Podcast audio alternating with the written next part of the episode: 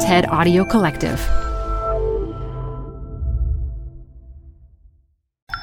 This TED Talk features designer Natsai Audrey Chieza, recorded live at TED at B C G twenty seventeen. Support comes from Zuckerman Spader. Through nearly five decades of taking on high-stakes legal matters, Zuckerman Spader is recognized nationally as a premier litigation and investigations firm. Their lawyers routinely represent individuals, organizations, and law firms in business disputes, government and internal investigations, and at trial, when the lawyer you choose matters most. Online at Zuckerman dot com. Support for TED Talks Daily comes from Capital One Bank. With no fees or minimums, banking with Capital One is the easiest decision in the history of decisions. Even easier than deciding to listen to another episode of your favorite podcast. And with no overdraft fees, is it even a decision? That's banking reimagined. What's in your wallet? Terms apply. See Capital One dot com slash bank. Capital One N A, member F D I C.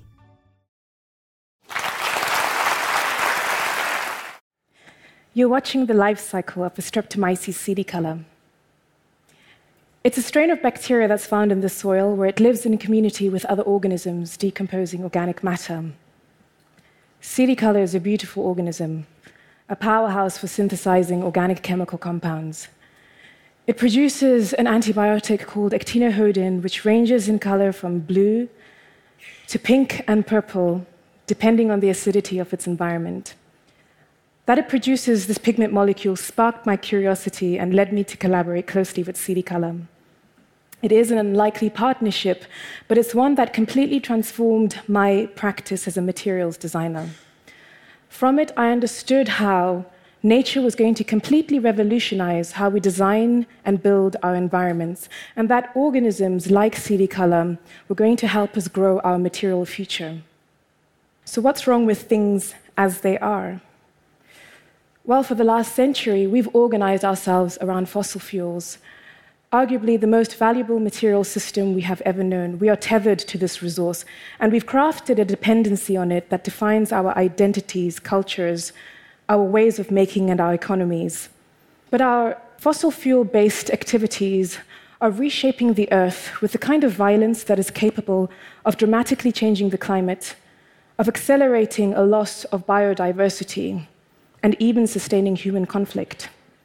We're living in a world where the denial of this dependence has become deadly. And its reasons are multiple, but they include the privilege of not being affected, and what I believe is a profound lack of imagination about how else we could live within the limits of this planet's boundaries. Fossil fuels will one day give way to renewable energy. That means we need to find new material systems that are not petroleum-based. I believe that those material systems will be biological, but what matters is how we design and build them.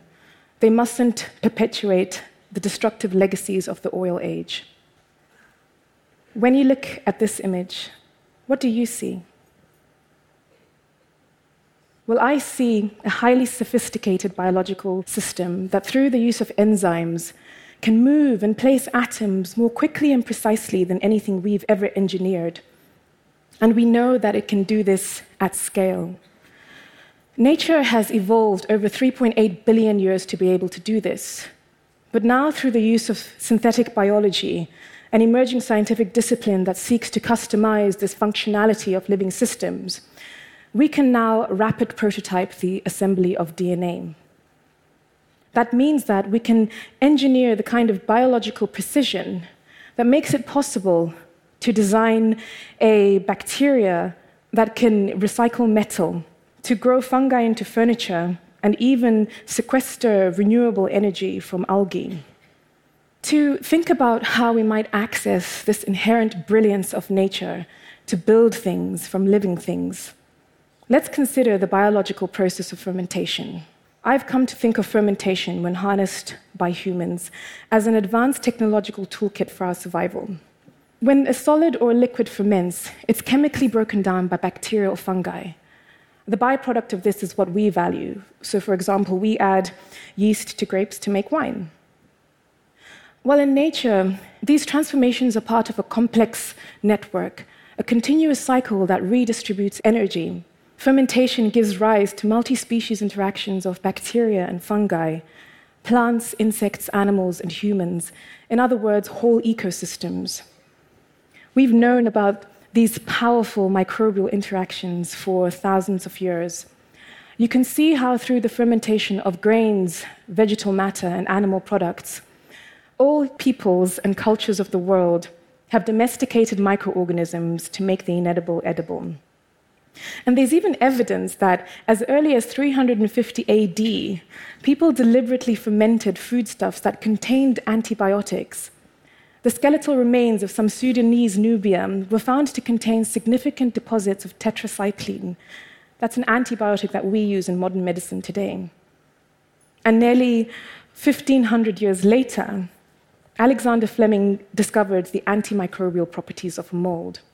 And it was only through the industrialized fermentation of penicillin that millions could survive infectious diseases.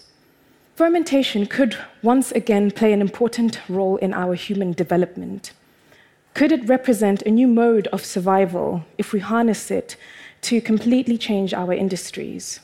I've worked in my creative career to develop new material systems for the textile industry. And while it is work that I love, I cannot reconcile with the fact that the textile industry is one of the most polluting in the world. Most of the ecological harm caused by textile processing occurs at the finishing and the dyeing stage. Processing textiles uh, requires huge amounts of water. And since the oil age completely transformed the textile industry, many of the materials and the chemicals used to process them are petroleum-based. And so, coupled with our insatiable appetite for fast fashion, a huge amount of textile waste is ending up in landfill every year because it remains notoriously difficult to recycle. So again, contrast this with biology, evolved over three point eight billion years to rapid prototype, to recycle and to replenish, better than any system we've ever engineered. I was inspired by this immense potential and wanted to explore it through a seemingly simple question at the time. If a bacteria produces a pigment, how do we work with it to dye textiles? Well, one of my favorite ways is to grow Streptomyces coelicolor directly onto silk. You can see how each colony produces pigment around its own territory. Now, if you add many, many cells, they generate enough dye stuff to saturate the entire cloth.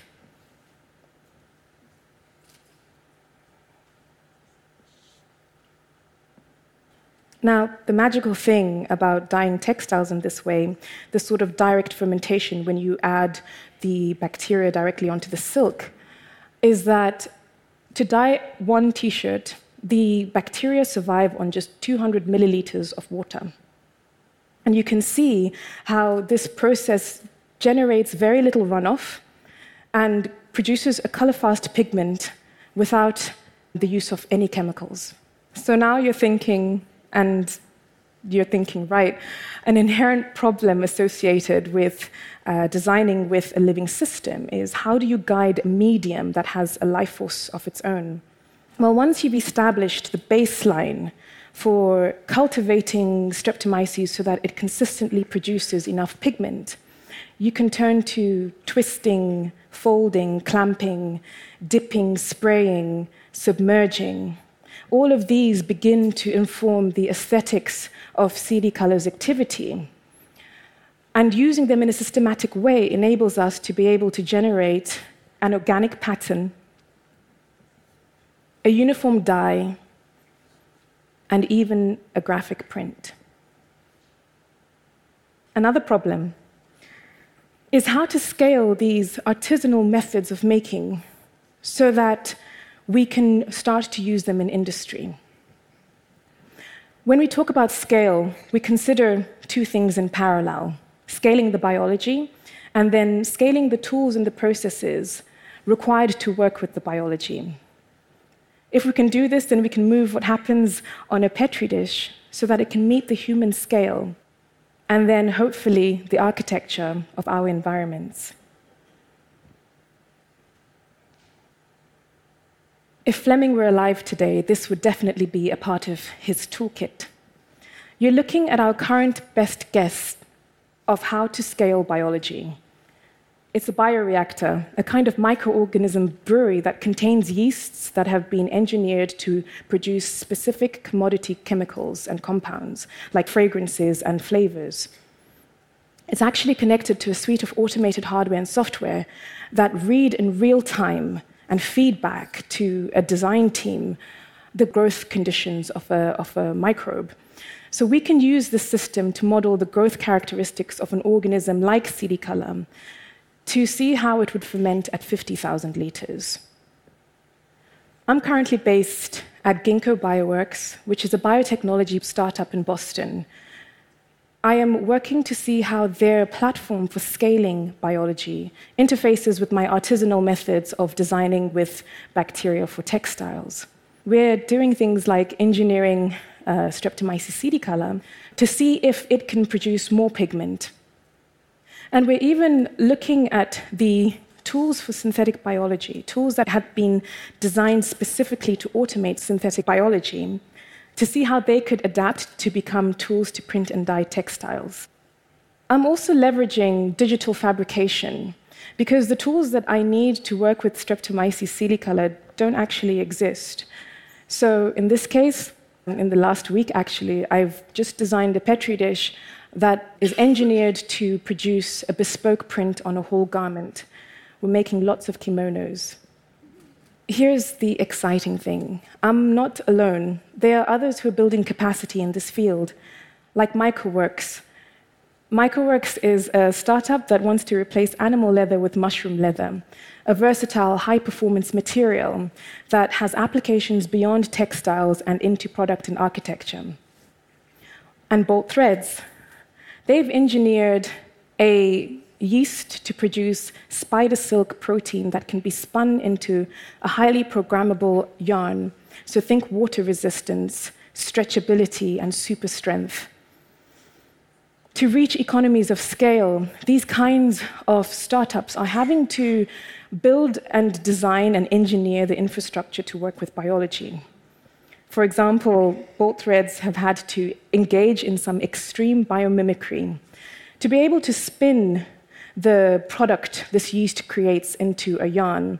They've engineered a yarn-making machine that mimics the physiological conditions under which spiders ordinarily spin their own silk. So you can start to th- see how imaginative and inspiring modes of making exist in nature that we can use to build capacity around new bio-based industries.